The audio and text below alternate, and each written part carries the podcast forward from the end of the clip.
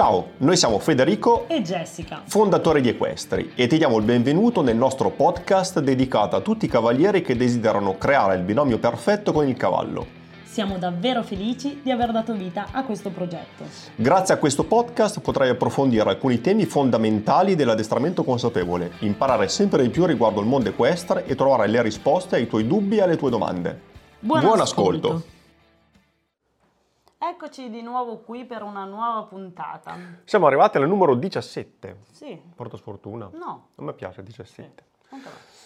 E parliamo di un argomento che si sente molto spesso, cioè una cosa che ci dicono anche sì. molto spesso e che, su cui noi siamo poco d'accordo, vi spieghiamo perché, cioè su il fatto se sia giusto o meno mettere scomodo il cavallo. Però prima di, di, dire se è giusto o meno, capiamo cosa si intende per scomodo e comodo. È un'applicazione piuttosto mm, grezza, diciamo, del concetto del mm, rinforzo negativo. Quindi applico una pressione, metto, applico questo stimolo, metto scomodo il cavallo, eh, supponendo quindi che tutte le pressioni siano scomodità per il cavallo, e lo faccio finché il cavallo non ha, una, non ha esattamente la risposta che io voglio e in questo caso si intende esattamente la risposta che io voglio, senza stare a vedere tutte le varie sfumature che ci sono nel mezzo. E spesso viene anche applicato non proprio come rinforzo negativo, ma come punizione. Quindi il cavallo non vuole fare quello che gli sto chiedendo, ha una resistenza per i motivi più svariati, quindi per eh, portarlo eh, ad avere quel comportamento preciso lo metto scomodo, quindi lo metto sotto pressione e questo è valido sia che sia un comportamento che il cavallo non ha a terra o quando è montato. E infatti vediamo l'applicazione della scomodità sia da terra che da sella. Facciamo magari qualche esempio così giusto per andarcela a cercare. L'applicazione più classica eh, c'è proprio nel lavoro da terra in tutte le tecniche di lavoro da terra che vengono praticamente insegnate, che si tratti di tecniche di horsemanship, tecniche etologiche, tecniche naturali. Anche in queste tecniche, che dovrebbero essere fatte nell'interesse del cavallo, viene applicata in maniera abbondante proprio questa tecnica del mettere scomodo il cavallo. Quindi il cavallo non vuole stare con me, lo mando via, fallo correre, fallo girare, mandalo lontano da te, fagli capire che attorno a te c'è la classica zona rossa e vicino a te c'è la zona verde, la zona comoda. Quindi tutti i momenti in cui il cavallo non sta con noi dobbiamo metterlo in questa situazione di scomodità, che può essere mandarlo via oppure fargli fare dei circoli stretti, metterlo in una situazione di disagio, insomma in tutte quelle situazioni in cui vediamo il nostro cavallo magari andare un po' sotto pressione. Di questa uh, tecnica ne avevamo già parlato nell'episodio numero 7, quando abbiamo parlato di lavoro da terra uh, e nel lavoro in libertà, ed era proprio dal nostro punto di vista uno degli errori da non fare. Errori da non fare se vogliamo creare una relazione con, il cavallo, se vogliamo fare in modo che il cavallo voglia stare con noi, se vogliamo che il cavallo voglia comunicare con, con noi e eh, con l'obiettivo finale di arrivare a creare una connessione, cioè di avere un cavallo che risponde ai nostri stimoli in decontrazione fisica e mentale. Soprattutto quella mentale, perché intendiamoci, non è che questa tecnica non funzioni, diciamo che la maggior parte delle volte può anche funzionare, ma non va a creare una vera relazione con il cavallo, anzi va proprio a bloccare la possibilità di esprimersi del nostro cavallo. Tecnica che funziona sì, ma in certi contesti. Non a caso infatti viene utilizzata sempre in un tondino, perché se si prova a utilizzare questa tecnica in un contesto completamente diverso, che può essere anche un bel campo aperto in un paddock, se ne capiscono molto bene i limiti. Addirittura estremizzandolo, se provate a prendere un puledro in un paddock di qualche ettaro, mettetelo scomodo e non lo vedrete più. E state attenti che dipende anche molto dal soggetto, perché ci sono soggetti che amano galoppare, amano fare questo tipo di cose, quindi eh, in realtà state semplicemente andando a rinforzare il fatto che lui vi sta dicendo vai a dar via i piedi e avevo ragione io. Quindi nel caso del lavoro da, da terra il mettere scomodo il cavallo è eh, una tecnica che oggi noi sconsigliamo e che abbiamo abbandonato completamente. Dico oggi perché anche noi in passato siamo passati attraverso i metodi più in tradizionali. Sì, siamo Sei passati passato, passati sì. proprio. attraverso i metodi più tradizionali, chiamiamoli come vogliamo, naturali, etologici, horsemanship, che però ehm, appunto utilizzano abbondantemente questa tecnica di cui abbiamo capito e visto i limiti. I limiti che in realtà sono poi limiti che abbiamo anche noi come umani, secondo me. Perché molte volte è semplicemente per poca conoscenza e poca gestione delle nostre emozioni che andiamo alla ricerca di tecniche che ci facciano arrivare a un risultato più velocemente. E poi succede che nel momento in cui capisci che quella tecnica è eh, valida e solamente in un contesto specifico, se stiamo parlando di lavoro da terra, eh, appunto è del tondino, ed è applicabile con solamente certi tipi di cavalli, beh, eh, già queste due condizioni fanno capire che un limite c'è, ed un limite anche abbastanza grosso. E il limite salta fuori quando ti trovi di fronte quei soggetti, quei cavalli, che sono i cosiddetti cavalli problematici, i cosiddetti cavalli che eh, magari presentano i problemi maggiori, eh, nel, sia in termini proprio di aggressività che in termini di chiusura, lì capisci che è una tecnica che non porta da nessuna parte se si vuole creare una relazione con eh, un altro essere come il cavallo, quindi estremamente intelligente, estremamente sensibile e attento a tutti i più piccoli segnali che noi molto spesso involontariamente gli andiamo a dare.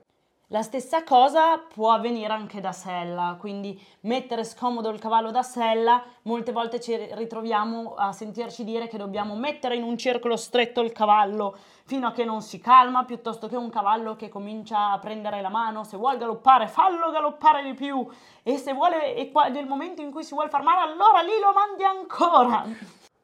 Quelle che ha appena detto Jessica sono proprio delle tecniche che vengono utilizzate eh, in tutti questi ambienti per mettere scomodo il cavallo che presenta quel tipo di problema, quel tipo di resistenza. Quindi se il cavallo ti prende la mano, fallo galoppare ancora di più, anzi portalo proprio in una pista da galoppo e fallo andare, fallo andare finché non proporrà più il fatto di ehm, partire e di prendere la mano. Ma siamo sicuri che effettivamente funzioni con tutti i cavalli? E soprattutto che funzioni tutte le volte, Sì. perché un conto è che ti funzioni le prime due volte quando il cavallo appunto viene fatto eh, sfiancare. Però se non andiamo a lavorare sul profilo mentale del cavallo, in realtà stiamo lavorando in questo caso solamente sul piano fisico e magari alla fine ci ritroviamo con un cavallo che è anche super allenato, gli abbiamo fatto sviluppare un grande fiato e quindi dovremmo farlo galoppare sempre ancora di più. Quindi invece che un'ora di lavoro ce ne Sì. avremo tre poi. Ma Così come l'altra tecnica del eh, mettere il cavallo in circoli stretti o nel farlo girare attorno, che so, attorno a barili, attorno a piante se magari sei in un posto che te lo permette, intorno a piglieri, eh, con l'idea appunto di metterlo in grossa difficoltà fisica perché il circolo stretto è impegnativo eh, e questo anche viene fatto nelle più svariate situazioni, magari un cavallo che, o magari siamo in passeggiata, il cavallo che vuole tornare dal compagno, vuole tornare in stalla, eccetera sono delle tecniche che possono funzionare, ma che hanno un limite molto molto grosso. E prima o poi quel limite salta fuori, perché sono sintomi, cioè quel- il problema che il cavallo ha tirato fuori è semplicemente un sintomo. Quindi stiamo andando a curare un sintomo, ma non andiamo a eh, curare effettivamente il problema alla radice.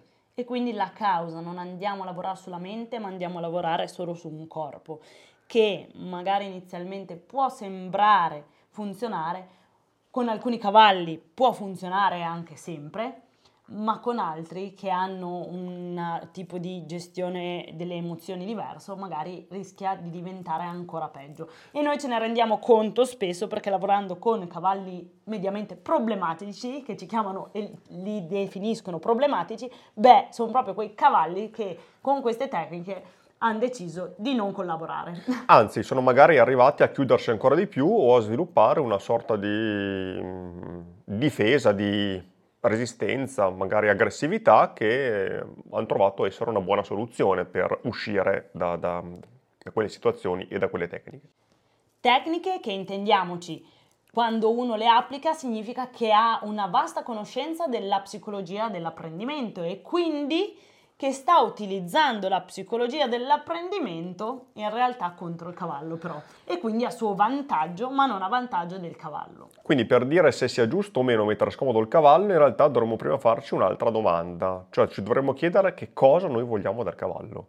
Vogliamo creare una relazione o vogliamo un cavallo sottomesso che non ci crei problemi e che quindi risponda sempre come un soldatino?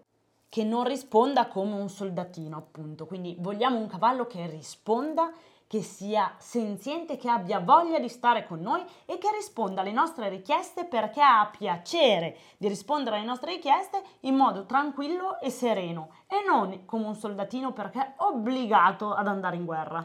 E quindi questo è un cavallo su cui siamo andati a lavorare sul profilo mentale, quindi abbiamo creato una connessione proprio anche con la mente del cavallo e per fare questo tipo di lavoro bisogna andare un po' oltre quelli che sono semplicemente i principi meccanici della psicologia dell'apprendimento. Perché eh, se ci fermiamo semplicemente alla psicologia dell'apprendimento ed ad un'applicazione proprio meccanica di questi principi, allora tiriamo fuori semplicemente delle tecniche che possono funzionare, magari sono anche molto molto sceniche, ma che non stanno costruendo nulla in termini di relazione. Ma facciamo qualche esempio pratico. Spesso si vede applicata la psicologia dell'apprendimento contro il cavallo in eh, dei clinic, magari in delle dimostrazioni dove si vuole far salire un cavallo sul trailer. E cosa succede? Viene chiesto di fare casino all'esterno, quindi eh, tanto rumore, per poi mettere comodo il cavallo nel momento in cui inizia ad entrare o sale, quindi smettere la pressione. E quella è una, una tecnica che può funzionare in quel contesto, eh, che fa molta molta scena, eh, perché a un certo punto si vede il cavallo che sale da solo sul, sul, trailer, quasi si va a rifugiare sul trailer, perché gli è stato fatto capire che la zona verde è quella, cioè che tutto attorno c'è una grandissima scomodità e solamente se sale lì è eh, diciamo un posto, un posto sicuro. Però... Ma poco importa se il cavaliere è o meno connesso a lui. E eh, devo partire, partire, da un altro presupposto, perché solitamente sono cavalli che avevano un problema di caricamento sul trailer, quindi sono cavalli che già vedevano il trailer come un luogo poco sicuro, quindi un luogo che li metteva in ansia o comunque in cui avevano avuto un trauma. Quindi noi quello che, quello che viene fatto in quella tecnica semplicemente è creare attorno a lui una situazione che è ancora peggiore. Quindi non è una situazione in cui il cavallo va a scegliere perché si affida al cavaliere, quindi si fida e si affida totalmente al cavaliere eh, perché è connesso a lui e quindi accetta di entrare in una situazione, in un posto che gli, che gli fa paura. Ma eh, è una situazione in cui... È la meno peggio. Sì, il trailer è diventato meno peggio dello schifo che c'è attorno, sostanzialmente. Ciò significa che avremo un cavallo comunque teso e sotto stress e non un cavallo rilassato e che vedrà quella situazione in modo tranquillo e decontratto. Quindi è una situazione in cui magari si arriva all'obiettivo finale, il cavallo sale sul trailer, ma non si è costruito assolutamente nulla in termini di relazione con lui. Stessa cosa può capitare quando un cavallo non entra in box e lo si comincia a far girare o indietreggiare cioè il cavallo non viene avanti, allora vai all'indietro. Anche in quella situazione si crea una zona rossa fuori dal box in modo che il box venga visto appunto come un posto in cui c'è più comodità, in cui non c'è tutta quella pressione e, eh, il, mm, e, quel, e quel fastidio e quel livello di stress. Sono tecniche che possono funzionare se sono in mano appunto a persone che conoscono bene la psicologia dell'apprendimento e devono avere anche degli ottimi tempismi se però vengono utilizzate, vanno a finire in mano a persone che mancano di queste due caratteristiche, vengono fuori dei disastri. E soprattutto abbiamo i famosi cavalli mostri. Quindi oltre a non costruire nulla in termini di relazione, si va a creare un problema ancora peggiore.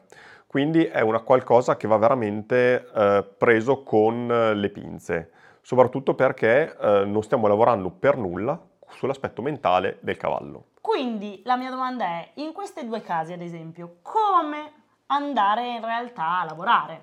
La risposta è più o meno la stessa perché la matrice del problema parte sia che il, il, cavallo non voglia entrare in box per esempio o non voglia entrare sul trailer, ma potrebbe essere vero anche se il problema fosse in sella, quindi il cavallo magari che non vuole fare qualcosa di particolare in sella. La matrice del problema nasce sicuramente da una mancanza di relazione e da una capacità del cavallo di affidarsi al cavaliere. Se il cavallo non si vuole affidare al cavaliere, un motivo c'è. Quindi il cavallo ha una resistenza di un certo tipo, possono essere sostanzialmente di quattro tipi, ne abbiamo parlato nella puntata numero 15, se non mi ricordo male. Quindi prima di tutto va indagata e capito e capita eh, qual è questa resistenza, di quale tipologia si tratta. Facendo un breve ripasso potrebbe essere di tipo fisico, ideologico, destrativo o collaborativo. Indipendentemente comunque dal tipo di ehm, resistenza e dalla sua origine, quello che sicuramente non bisogna fare è fare del casino attorno. Sì. Cioè andare a mettere ancora più ansia, ancora più stress, ancora più pressione, esattamente in un momento in cui il cavallo è già in uno stato in cui comunque le sue energie sono alte e potenzialmente fuori controllo. E questo perché? Perché se già il cavallo è in uno stato di stress e di attivazione e noi lo andiamo ad attivare ancora di più, beh, creeremo in lui una memoria che ogni volta che si ritroverà ancora in uno stato di stress o attivazione andrà a richiamare il fatto che dovrà attivarsi ancora di più. E questo è valido non solamente nei due esempi fatti, quindi del trailer o del box, ma anche se si tratta di una problematica sella.